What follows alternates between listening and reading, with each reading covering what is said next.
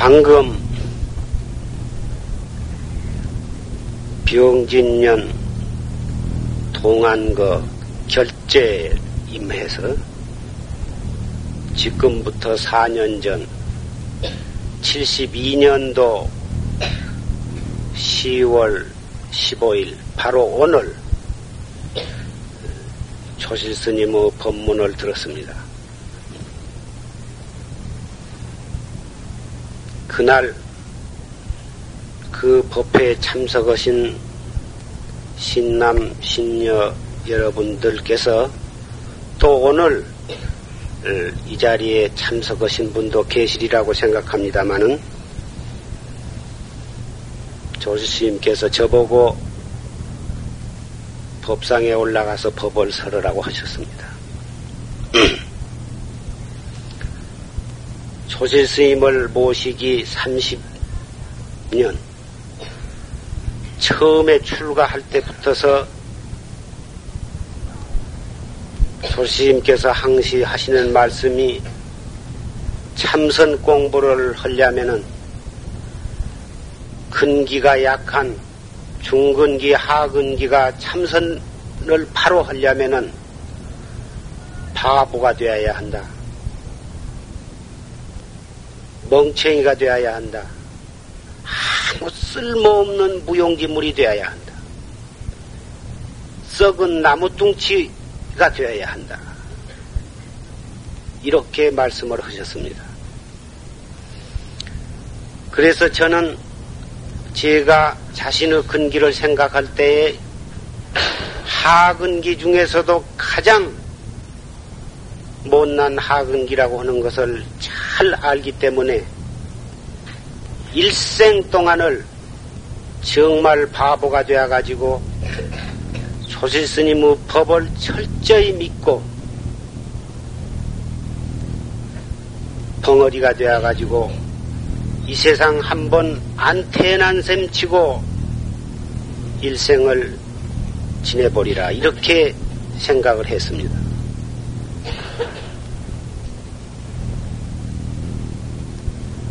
그러자 바보가 되고 쓸모없는 물건이 되려면은 벙어리가 된 것이 제일 무방하겠다 이리 생각이 들었습니다.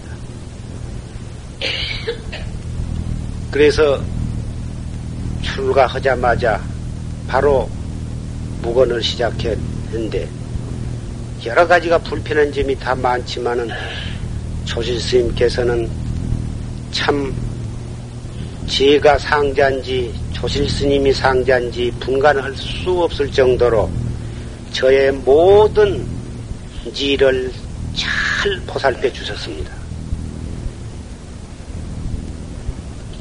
그러한 은혜로 해서 하근기로서 그래도 퇴퇴하지 아니하고 이 정법문 중에서 그럭저럭 10년이라고 하는 세월이 지났습니다. 저는 10년을 지내도 아무 얻은 바가 없었습니다. 다맛 바보가 되어가지고 알 수 없는 화두만 들으라고 그렇게 지도를 받았기 때문에 다맛 그렇게만 해왔습니다. 졸스님께서는 지가 양말 한 켤에 내복 하나 빨아들인 것을 허락을 하시지 않았습니다. 거의 졸스님께서는 자신이 다 그것을 하셨고 제가 양발이라도 손을 댈까 전혀 대지 못하도록 이렇게까지 저를 애껴 주셨습니다. 저는 그것이 너무나도 황송했지만은 졸심이 빨지 못하게 하시고 발실쯤 물 한 번 떠오라고 하신 적이 없었습니다. 저는 죄송한 생각으로 졸심을 모시고 다니면서 제가 조실 스님의 시공을 받다시피 하면서 10년 세월을 지냈습니다. 그 중간에는 방주가에서 학고방장시도 하고 사과, 과일,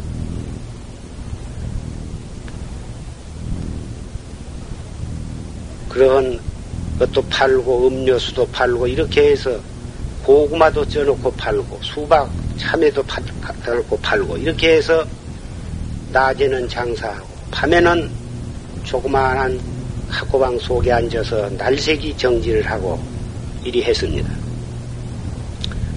그러는 가운데 공부는 아무것도 얻은 바도 없었지만은 조스님께서는 무건도 어느 정도까지지 그 말하는 것 자체가 무슨 공부겠느냐. 그러니 10년을 했으니 무건을 그만 터라. 그리 말씀을 하셨습니다. 저는 금생의 마지막 숨 딱 끊어질 때까지 입을 열고 싶지 않았고 벙어리로서 일생을 바치고 싶었지만은 조실스님의 명령이라 할 수 없이 무건을 트고 말을 하게 되었습니다. 그러나 저는 입을 열었어도 아무 말도 할 말이 없었습니다. 다못 무건하기 전 그 상태로 도로 돌아갔습니다. 무건을 트고서 조실 스님을 모시고 구례 화엄사 인천 보각사 또 저 이리 군산 은적사 김제흥복사 여기 인천 보 여, 용화사로 여기저기 스님을 모시고 다니면서 저는 계속 그전이나 다름없이 정지를 했지만은 제가 가만히 생각해 보건데 차라리 내가 입을 열지 말고 계속해서 무건을 할 것을 무건을 할 때에는 아무도 내 하는 일에 간섭하는 사람 없었고 또 나도 다른 일에 신경을 쓸 필요가 없어서 언제나 내가 내 시간을 가질 수가 있었습니다. 무건을 트니까 내가 나무 일에 챙견을 해야 하고 남이 내 일에 챙견해야 하고 해서 많은 번거로움을 가져왔습니다. 그럭저럭 용, 용주사에, 용주사에서 주지도 해보고 또 영동에서 또 주지도 해보고 이러는 동안에 30년이 지내왔습니다. 그러자 72년도에 여기에 와서 조실스님을 또 모시고 지내게 되었습니다. 조실스님은 그렇게 우렁차게 법문을 하시고 지칠 줄을 모르시고 날이 먼 날마다 새벽같이 하루에 두 차례, 세 차례씩 대사자우를 열으셨습니다.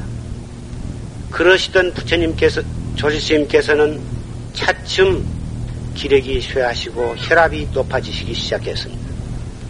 72년도 그날도 금방 여러 사부대중께서 들으신 바와 같이 그 전에 그 낭낭한 음성은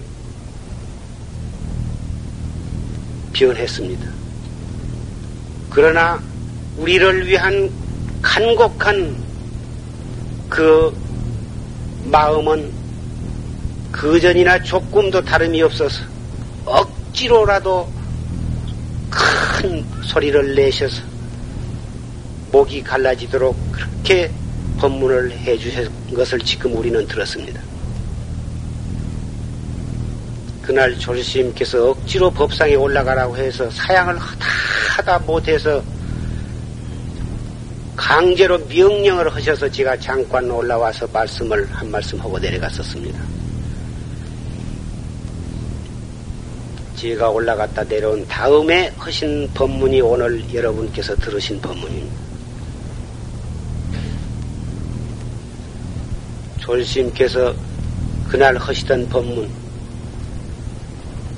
참선을 할 사람, 참선을 하려면 어떠한 마음가짐을 가져야 하냐.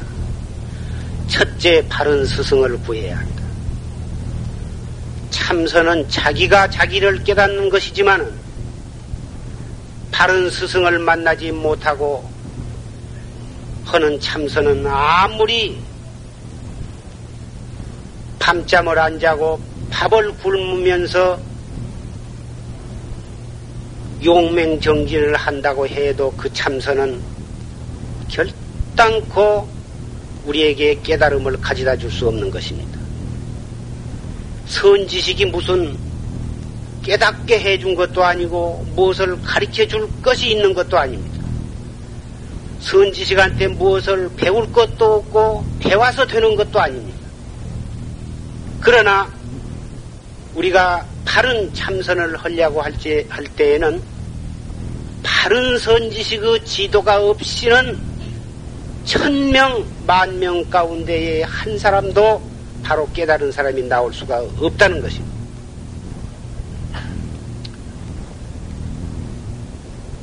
어째서 배울 것도 없고 가르칠 것도 없는데 선지식을 만나지 아니하면 바로 깨달을 수가 없느냐.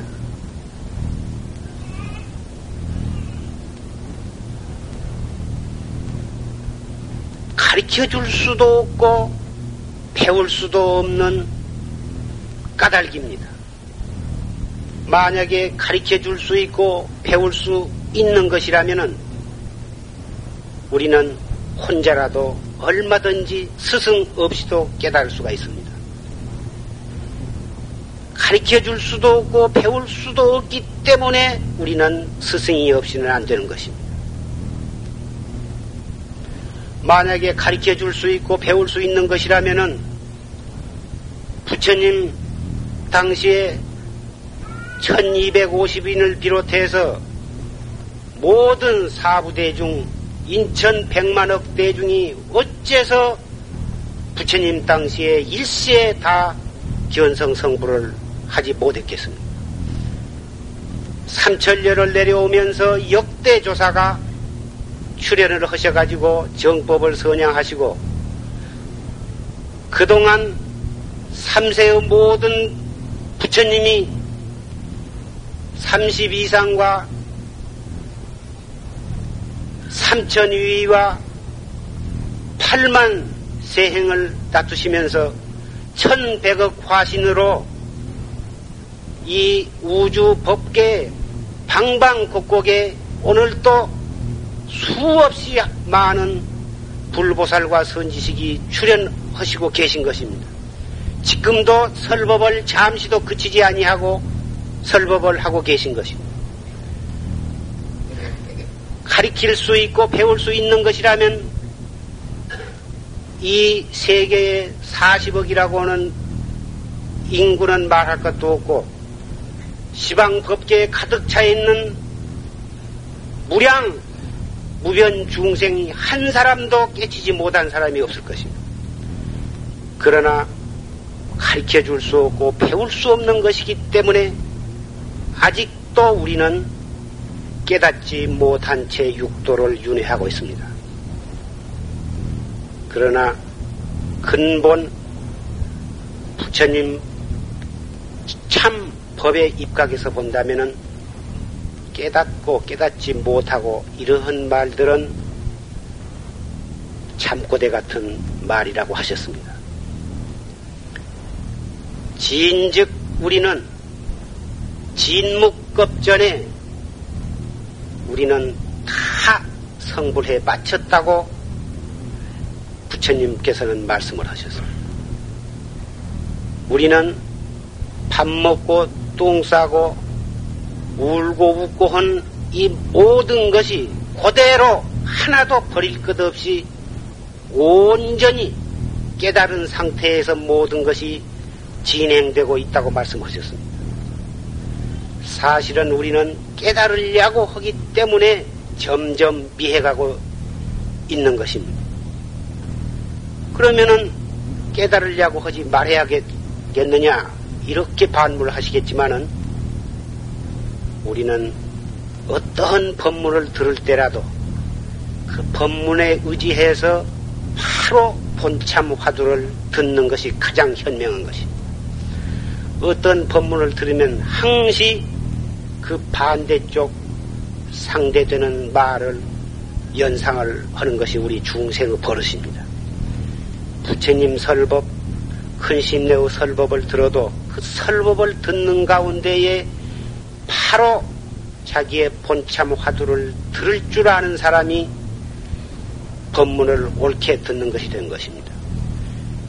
어떠한 법문을 듣더라도 그 법문에 의해서 그 다음 생각, 그 다음 생각으로 차츰 추리해 들어가는 그러한 법문을 듣는 태도는 영리한 사람이기는 하지만은 법문을 참으로 옳게 들을 줄 아는 사람이라고는 할 수가 없습니다. 어떠한 법문을 듣더라도 그 법문을 듣자마자 들음과 동시에 자기가 들고 있는 본참 화두에 대한 의심이 분명해질 때 소소영령해질 때 그 법문은 참으로 우리에게 받아들여졌다고 말할 수가 있습니다. 그러한 바르게 법문을 알아들을 줄 아는 사람은 꼭 법당에만 들어와서 어떤 법사님의 법문을 들어야만 되는 것은 아닙니다. 법문을 바로 알아들을 줄 아는 사람은 하늘을 보고도 산을 보고도 물을 보고도 개 짖는 소리를 듣고도 소와 말이 지나가는 소리를 듣고 차가 지나가는 소리를 듣고 기차가 지나가는 소리를 듣고 이놈 저놈하고 욕짓거리 하는 소리를 듣고 누가 나한테 어리석은 억울한 욕을 퍼붓고 달라드는 사람이 있다 하더라도 나의 목에 칼을 대려고 하는 사람이 있다 하더라도 그 찰나찰나에 자기에게 주어진 본참 공안을 들 줄 알게 되는 것입니다. 그렇게 되도록까지는 우리는 이러한 조실 스님의 법문을 자주자주 들을 필요가 있는 것입니다. 법문을 듣고서 그 시간에 들은 법문을 졸졸졸졸졸 한마디도 잊어버리지 않고 조를 옮기는 그러한 영리한 사람이 있습니다. 그 사람은 그 법문을 듣는 동안 잠깐도 귀를 팔지 아니하고 한눈을 팔지 않고서 열심히 들은 증거입니다. 그러나 법문을 듣고 돌아서서 한마디도 옮길 수 없지만은 들을 때나 법문이 끝나고 나서 집으로 돌아가는 걸음걸음이 자기에게 주어진 본참 화두가 분명히 들려서 할 수 없는 의심이 골똘해진 그 사람, 그 사람에게 비교할 때에 뒤에 사람이 앞에 사람의 몇천 배, 몇 만 배 법문을 잘 제대로 들은 사람이라고 할 수가 있습니다. 제가 이제까지 해드린 말씀을 통해서 법문은 어떻게 듣는 것이 옳다. 또 법문은 법당 안에서만 잘 듣는 것이 아니라 우리 가정에 돌아가서 사회에 나가서 어디서 무엇을 보든지 듣든지 무엇을 느끼든지 어떠한 사건을 당하든지 때와 장소를 가리지 아니하고 언제라도 간절한 마음으로 깊은 신심으로 불같은 의심으로 분심을 일으켜서 자기의 본참을 들고 또 들고 해서 우리의 일상 모든 생활 속에 화두에 대한 의심이 한 덩어리가 되도록 타성 일편이 되어가지고 순일무잡하게 된다면 그 사람이야말로 누구보다도 제일 법문을 잘 들은 사람이라고 할 수가 있습니다. 만일에 법문을 한 번 듣고서 하루, 한 달, 석 달, 일 년 계속해서 그러한 상태로 나아갈 수 있다면 후태여 법문을 자주 들을 필요가 없는 것입니다. 만일에 그렇게 되지 못한 사람이면 법회 때에 빠져서는 안 되겠습니다. 어든지 듣던 말 또 듣고 듣던 말 또 듣더라도 자주자주 법회에 참석해서 본참 화두가 타성 일편이 될 때까지는 선지식의 법문을 소홀히 들어서는 아니 되겠습니다.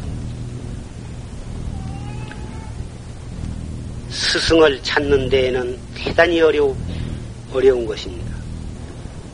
부처님 이후로 선지식이 일양으로 밖으로 보아서 인물이 잘 나고 법문을 들어보면, 들어보면 아주 변제가 있고 말이 조리가 분명해서 모든 사람을 감동시킬 만하고 그리고 그 행동은 대도사의 부미가 있고 몸에서는 광명이 비치며 뭐라고 형용할 수 없는 향기가 풍기며 한 번 배우기만 해도 모든 사람이 제절로 숭배심과 신앙심이 우러나오는 그러한 30 이상과 80 종호와 8만 세행을 갖춘 그러한 도인으로만 세상에 출현하신 것은 아닙니다. 그러한 도인은 가끔 있을 수 있을지언정 대체로 불보살과 역대 대도사가 출현하실 때에는 여든 한 가지의 그러한 가지가지 우리 중생의 눈으로 볼 때는 의심스럽고 세상에 저게 무슨 도인인가? 저게 무슨 불법인가? 저래 가지고 무슨 중생 교화를 할 수 있을까? 어떻게 저런 사람 앞에 법문을 들어서 무엇 하겠는가? 이렇게 의심스러울 정도의 어찌 보면 어린애 같고 어찌 보면 바보 같고 어찌 보면 미치갱이 같고 그러한 양상으로 출연하신 선지식도 얼마든지 있습니다. 그러면 모든 중생이 한 번 보고 한 번 들음으로써 신심이 더욱 돈발할 수 있는 그러한 훌륭한 양상으로 출연을 한 것이 낫지 어찌 미치갱이 같이 바보 같이 어린애 같이 주책 없는 그러한 사람들의 마음을 의아스럽게 만드는 그러한 양상으로 출연을 해서 무슨 이익이 있겠는가? 여기에는 반드시 까닭이 있습니다. 중생은 무엇을 듣든지 보든지 단통 상을 먼저 보게 됩니다. 그래가지고 좋은 점과 나쁜 점을 자기 나름대로 저울질을 하게 됩니다. 그래가지고 자기 눈에 들면은 좋다고 그러고 그 앞에 고개를 숙이고 산 절을 하고 어쩔 줄을 모르고 야단입니다. 그러다가 조그마한 허물만 보였다면 태번에 손가락질을 하고 비방을 하고 아 큰 신인 줄 알고 큰 도인 줄 알았다니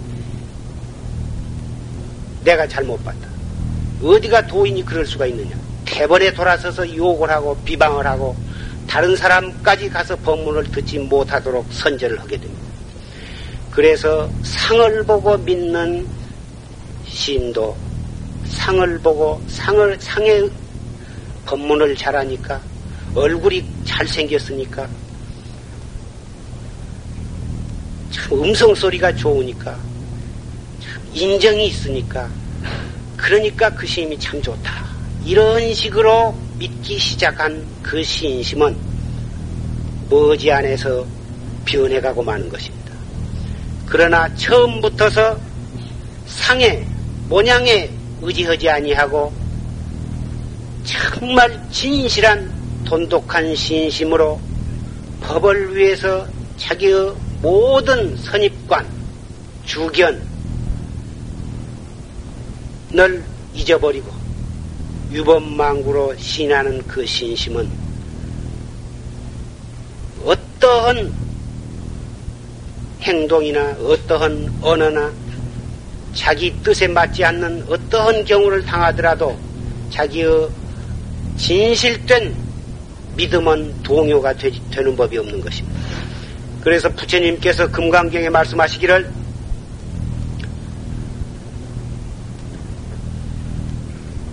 만약 색으로서 나를 보거나 음성으로서 나를 구하는 자는 이 사람은 삿된 도를 행하는 사람이라 열애를 보지 못하리라 이렇게 말씀하셨습니다. 금강경을 날마다 한 번씩 읽고 그러기를 몇십 년을 하는 그러한 신심을 가진 불자가 금강경에 쓰여 있는 단 한 구절의 개송의 뜻마저도 바로 보지 못하고 마냥 정법을 비방하고 바로 선지식을 믿을 줄 모든, 모르는 사람이 얼마나 많은 줄 아십니까? 색으로서 나를 보거나 음성으로서 나를 구하는 자는 삿된 도를 행한지라 열애를 보지 못하리라. 부처님은 32상과 80종호를 다 갖추셨고 그 음성은 원음으로서 부처님께서 설하신 법문은 모든 중생이 자기의 근기에 맞춰서 각기 자기 나름대로 전부 그 법문을 알아들을 수가 있습니다. 그런 위대한 원음을 갖추셨으니까 나는 그분을 부처님으로 숭배한다. 그러한 거룩한 상호를 가지셨으니까 부처님을 숭배한다. 그래서 나는 부처님 앞에 머리 숙여 목숨 바쳐 귀의한다. 이런 사람은 참 열애를 보지 못한 사람이다. 이리 말씀하셨어. 그러나 제가 여기서 한 말씀 드리고 싶습니다. 나의 얼굴을 한 번만 본 사람도, 나의 이름을 한 번만 들은 사람도 결정코 사막도에 떨어지지 아니하고 대해탈도를 얻으리라고 저는 믿습니다. 그러니까 제가 이야기할 때는 빛을 보지 말고 저의 얼굴을 보시면서 들으십시오. 30년을 두고 발언을 하기를 나의 얼굴을 본 사람은 삼도를 면하고 나의 이름을 들은 사람은 해탈도를 증득하여지이다. 이렇게 간절히 축원을 해왔기 때문에 틀림없이 그렇게 될 것을 저는 믿습니다. 그러나 제가 지금 드리는 말씀을 자칫 잘못 들으시면은 여러분은 돌아서서 웃으시게 됩니다. 나라고 하니까 지금 이야기하고 있는 이 사람을 가리키는 것은 아닙니다. 여러분 낱낱이 나를 보아야 되는 것입니다. 여러분은 각기 이름을 한 가지, 두 가지씩 다 가지고 계십니다. 그러나 그 이름은 임시로 붙여놓은 이름입니다. 여러분 자신의 참 이름을 바로 들어야 되는 것입니다. 여러분 자신, 참 나를 본 사람이 어찌 사막도에 떨어지며 여러분 자신의 참 이름을 들을 수 있다면 어찌 해탈도를 증득 못하겠습니까? 그런 의미에서 말씀을 드렸지만은 또 이렇게 이야기하고 있는 송담 얼굴을 봐도 절대로 악도를 면하고 해탈도를 증득하리라고 저는 기도를 하고 있습니다. 그러니까 이렇게 이야기할 때에는 저의 얼굴을 똑바로 보시면서 들어야 졸음이 하는 것입니다. 이렇게 밑으로 참선은 쳐오고 있으면은 남 보면은 점잖이 듣고 있는 것 같아도 속으로는 끄벅끄벅하고 계신 분이 계시거든요. 그렇게 되면은 지가 목이 아프도록 이야기한 보람이 하나도 없기 때문에 그렇습니다. 오늘은 병진년 삼동 결제일이고 삼, 삼동 안거 결제일이고 또 오늘부터서 내년 정월 15일까지 100일 기도를 시작하는 날입니다.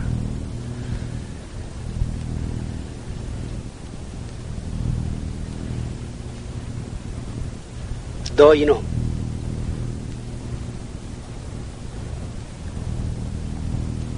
사람의 자식으로 태어나서 어찌 부모를 모시지 아니하고 가정을 일으키지 아니하고 자손을 낳아서 그 가문을 번창하게 하지 아니하고 사회에 나가서 국가 사회와 인류에 이바지 한 바 없이 부모도 버리고 가정도 버리고 국가와 사회도 버리고 인류도 버리고서 머리를 깎고 부처님 제자가 되었다.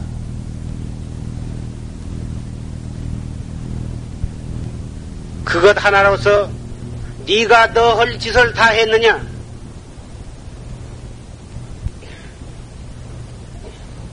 출가해서 5년, 10년, 30년, 50년 내지 일생토록 머리를 깎은 부처님 제자로서 참으로 신도 피땀 흘려서 바친 신도의 밥과 옷을 정말 소화시킬 수 있는 진실한 도를 닦았느냐? 처음에 출가해서 1년, 2년, 3년은 그럭저럭 공부한 것 같이 애를 쓰더니만 4년, 5년, 6년, 10년 일이 되니까 차츰차츰 자기도 모르는 사이에 해태에 빠지고 그렁저렁 세월을 보내고 나이는 차참 먹어가니까 거룩한 척하고 신도들의 절을 받고 시주를 받아서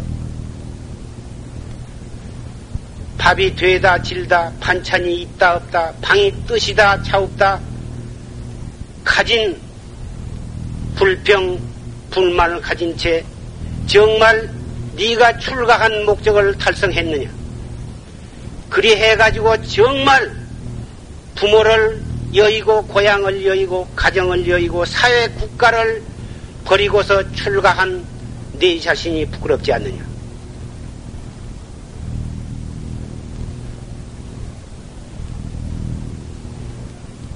네가 부처님, 부처님을 믿는답시고 돈과 쌀을 갖다 바치고 아들, 딸 잘 되게 해 주십시오. 우리 영감 승진하게 해 주십시오. 아들이 대학에 합격하게 해 주십시오. 딸이 좋은 신랑을 만나도록 해 주십시오. 돈, 쌀 갖다가 바치고 기도하고 불공하고 그것이 네가 부처님 제자로서 정말 참되고 올바른 부처님 제자라고 할 수 있느냐? 그리고 그리고서 갖다 바치고서 자기의 상을 내고 나는 이러이러하게 부처님께 바쳤다. 이렇게 나는 암만의 돈을 바쳐서 부처님께 금을 입혀드렸고 이렇게 많이 돈을 바쳐서 법당을 지어드렸고 이렇게 불량답을 시주해서 복을 지었다. 나를 봐라. 내 이름은 지금 아무 절에 가서 지금 현판에 쓰여 있다. 나를 모르다니. 너희들이 얼마나 절에다 돈을 바쳤느냐? 부처님을 믿되 구하는 바가 있으면은 그 신심은 정말 진실하고 참된 신심이라고 할 수가 없는 것입니다. 정말 구하는 바 없이 내가 바치되 바쳤다는 생각이 없이 이렇게 시주를 하면은 단돈 한 푼을 시주하고 단 쌀 한 옥공을 갖다 바치고 물 한 그릇을 떠서 바쳐도 그 복은 복은 무량한 것입니다. 그러나 칠보로서 삼천 대천 세계에 가득 차는 보물로 탑을 쌓아 올리고 불상을 조성해 모시고 절을 지어 바쳤다 하더라도 내가 바쳤다고 하는 그런 상을 가지게 되면은 그 힘들에서 바친 그 시주는 맥 빠진 김 빠진 맥주처럼 참 가치가 찰나간의 가치가 소멸이 되고 마는 것입니다. 나는 여러분에게 돈을 많이 가, 갖다 바치라고 한 번도 한 적이 없습니다. 여러분에게 돈을 강요하지도 않습니다. 여러분이 형편이 넉넉하시면은 좀 많이 갖다가 내시고 또 형편이 어려우시면 단돈 100원도 좋고 500원도 좋고 또 돈이 없으면 쌀 한 대도 좋고 두 대도 좋습니다. 여러분은 물심양면으로 부처님과 법보와 승보를 위해서 서이끝 여러분은 시주를 하시고 동시에 법문을 듣고 열심히 스님네의 지도를 받아서 공부를 잘 하셔서 속세에 계시면서도 열심히 공부만 하신다면 얼마든지 머리 있는 채도 다 해탈도를 증득할 수가 있는 것입니다.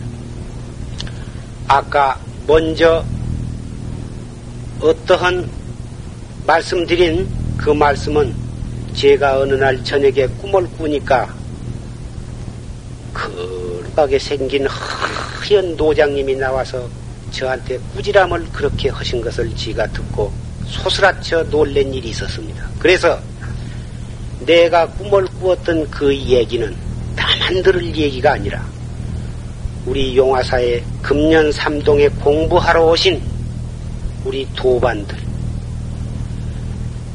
총청풍납자, 우리 수자신네들을 위해서도 이런 말씀은 들려드린 것이 좋겠다 싶어서 간단히 말씀을 드렸습니다. 오늘 입제해서 내년 정월 15일에 해제를 하게 됩니다마는 석 달이라고 하면은 잠깐 쌓입니다. 그러나 이 석 달이 이 석 달 동안을 우리가 어떠한 마음가짐으로 공부하느냐에 따라서는 무량겁 생사윤회 문제를 해결할 수 있는 그러한 중요한 시간이 될 수 있는 것입니다. 석 달은 석 달이 옴 어디서 뚝 떨어진 것이 아니라 하루하루가 모여서 석 달이 되었습니다. 하루하루는 한 시간 한 시간이 모여서 24시간이 된 것이고 한 시간 한 시간은 1초 1초가 모여서 그것이 모여서 하루가 된 것입니다. 그러면 석 달이라고 하는 세월도 1초 1초가 모여서 석 달이 된 것이지 무슨 백년 속에서 석 달이 떨어져 나온 것이 아닙니다. 비단 석 달 뿐이겠습니까? 무량겁을 오늘날까지 우리가 윤회해 왔고 앞으로 무량겁을 윤회해 나갈 것입니다마는 그 무량겁 윤회를 이 석 달 동안에 철저히 수행함으로써 무량겁 생사윤회를 한 칼로 비어 끊어야 되겠습니다. 그 방법은 1초 1초를 어떻게 잘 지내가느냐, 거기에 가서 열쇠가 있습니다. 한 생각, 한 생각, 일어났다 꺼졌다, 일어났다 꺼졌다 하는 그 한 생각, 한 생각, 일어날 때 어떻게 그놈을 돌이켜서 본참 화두를 드느냐. 유시에는 썽이나 유시에는 기쁘고 유시에는 외롭고 유시에는 슬프고 온갖 생각이 걷잡을 수 없이 일어났다 꺼졌다 한 그 속에서 마치 저 바다의 파도가 잠시도 쉬지 않고 일어났다 꺼졌다 하듯이 우리의 마음도 마음의 파도도 잠시도 쉬지 않고 일어났다 꺼졌다 일어났다 꺼졌다 합니다. 그 일어났다 꺼졌다 한 것을 가라앉히려고 하시지 마십시오. 일어났다 꺼졌다 하는 그 생각 그 생각을 바로 돌이켜서 이 먹고 어째서 판치생모라 했는고 이렇게 조금 더 멀리 돌릴 것이 없이 바로 그 자리에서 되돌려서 화두를 들도록 이렇게 나아가신다면은 어떠한 마음의 파도가 일어난다 하더라도 우리는 두려워할 것이 없고 걱정할 것이 없습니다. 그 번외망상이 일어나서 참선을 못한다고 걱정을 하신 분 봤습니다만은 절대 로 그런 걸 걱정하실 필요가 없습니다. 마음의 파도가 일어난 것은 우리가 살아있는 증거입니다. 우리가 참선할 수 있는 자격이 있는 증거입니다. 늘, 늙었다고, 여자라고, 병들었다고 걱정하시지 말고, 늙었거나, 여자거나, 병들었거나, 말았거나, 그런 것은 전혀 따질 필요가 없습니다. 아프면 누워서 하고, 다리가 아프면 앉아서 하고, 걸어가거나 서서 하거나 그건 상관이 없습니다. 배가 아파서 아이고 아이고 하다가도 이 먹고 이렇게 자기로 돌아오는 것입니다. 이렇게 해서 한 생각 한 생각을 그때그때 차곡차곡 되돌려 쌓을 때 벽돌 한 장 한 장을 올바로 쌓아 올릴 때 10층, 100층은 높은 건물이 이루어진 것과 마찬가지입니다. 벽돌을 삐, 삐딱 뺐딱 해서 이리 쌓다 저리 쌓다 하다 보면은 얼마 안 가서 그 집은 와그르르 무너지게 됩니다. 그래서 높은 고층 건물을 짓고자 하시는 데는 벽돌 하나하나를 바르게 쌓아야 합니다. 그와 같이 우리가 결정코 대도를 성취하려면은 한 생각 한 생각을 그때그때 지체 없이 되돌려서 본참 화두를 들은다고 하면은 우리는 우리의 해탈은 먼 뒤에 있는 것이 아닙니다. 밥 먹고 옷 입는 그 사이에 있고 똥 누는 그 사이에 있고 손주를 무릎에다 앉혀놓고 궁대를 투둑투둑한 그 속에 바로 우리가 눈뜰 좋은 기회는 있는 것입니다. 제일 공부가 잘 되고 제일 중요한 것은 남편이나 자식이나 며느리나 친구나 이웃이 나에게 억울한 말을 하고 나에게 은혜를 받고서 나를 대신하고 왼수로서 나를 갚고자 할 때 우라통이 터지고 속이 출렁해서 피가 거꾸로 넘어올 정도로 그런 대충격을 받았을 그때야말로 내가 나 자신으로 돌아올 수 있는 가장 힘있고 좋은 기회가 되는 것입니다.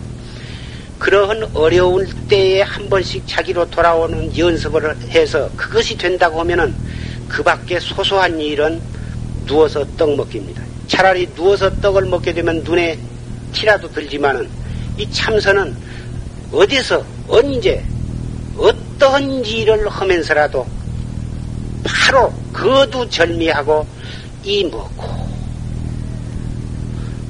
판치생물을 하시는 분은 어째서 판치생물화 했는고 이렇게 간절히 간절히 한 생각 한 생각을 쌓아 올릴 때 우리에게는 축착합착 일조에 확철대오할 날이 기억고 있는 것입니다. 이것은 과거의 모든 선지식이 전부 다 한결같이 다 맹설을 하셨습니다.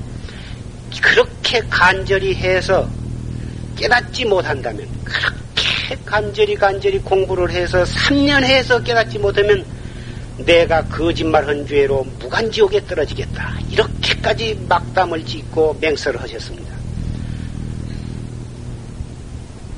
오늘부터 석 달, 석 달이라고 생각하시지 말고 하루하루, 하루하루라 생각하지 말고 1초 1초를 열심히 해서 하루 딱 지내고서 주무실 때 내가 오늘 과연 얼마만큼 알뜰히 공부를 했는가 눈 감기 전에 반성을 한 번씩 해보실 필요가 있습니다. 그리고 또 그 이튿날 새벽에 눈을 딱 뜨면 그때부터서 또 시작입니다. 그래가지고 하루 종일 가진 환경 속에서 열심히 알뜰히 공부를 지어서 마지막 그날 저녁에 잘 때 또 내가 오늘 하루는 어제보다 얼마만큼 더 알뜰히 지냈는가 그것을 하루를 타산을 해보십시오. 이렇게 해서 하루하루 해서 한 달 한 달. 처음 한 달은 한 달 그렇게 하시고 또 그 다음 달 한 달을 하시고 해서 다음 달은 첫 달보다 낫고 끝에 달은 가운 둘째 달보다 낫고 해서 내년 정월 15일에는 정말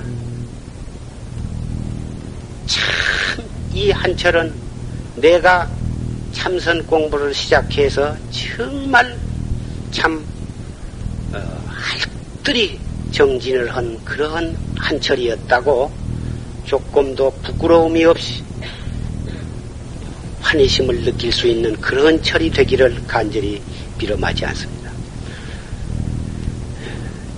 여러 가지로 여기는 공기도 좋지 못하고 또 수용도 박하고 방사도 협착하고 그런데도 불구하고 금년 겨울에는 20명이 넘는 전국의 선객 스님님이 스님네께서 모셨습니다.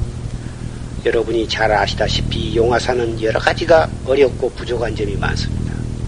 스님네들은 그러한 어렵고 부족한 것을 불평과 불만으로 생각하실 분은 한 분도 안 계시겠지만은 그런 어렵고 불편한 것을 그것을 어, 우리가 공부 성취할 수 있는 신심과 분심을 일으킬 수 있는 그러한 계기를 주시고 공부를 날들이 잘 해주시기를 부탁합니다.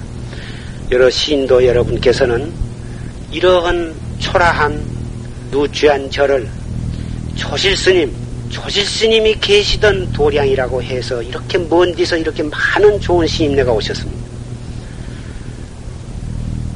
이렇게 간절히 공부하려고 오신 스님네들은 여러분께서는 성의껏 잘 받들어 모시기 바랍니다. 부처님께서 42장경에 말씀하시기를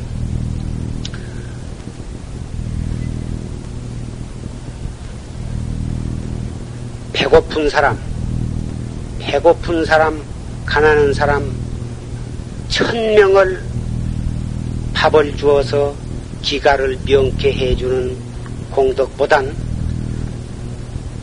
소승 나한 한 사람 공양한 것이 낫다. 소승 나한 천명을 공양을 시킨 것보단 부처님 한 분 공양한 것이 낫다. 부처님 천명을 천 일천 부처님 공양한 것보단 무심도인 한 사람 공양하는 복이 낫다. 이렇게 40, 42장경에 말씀하셨습니다. 온 우리 법보선언에 공부하러 오신 선객 스님네들은 바로 그런 무심 도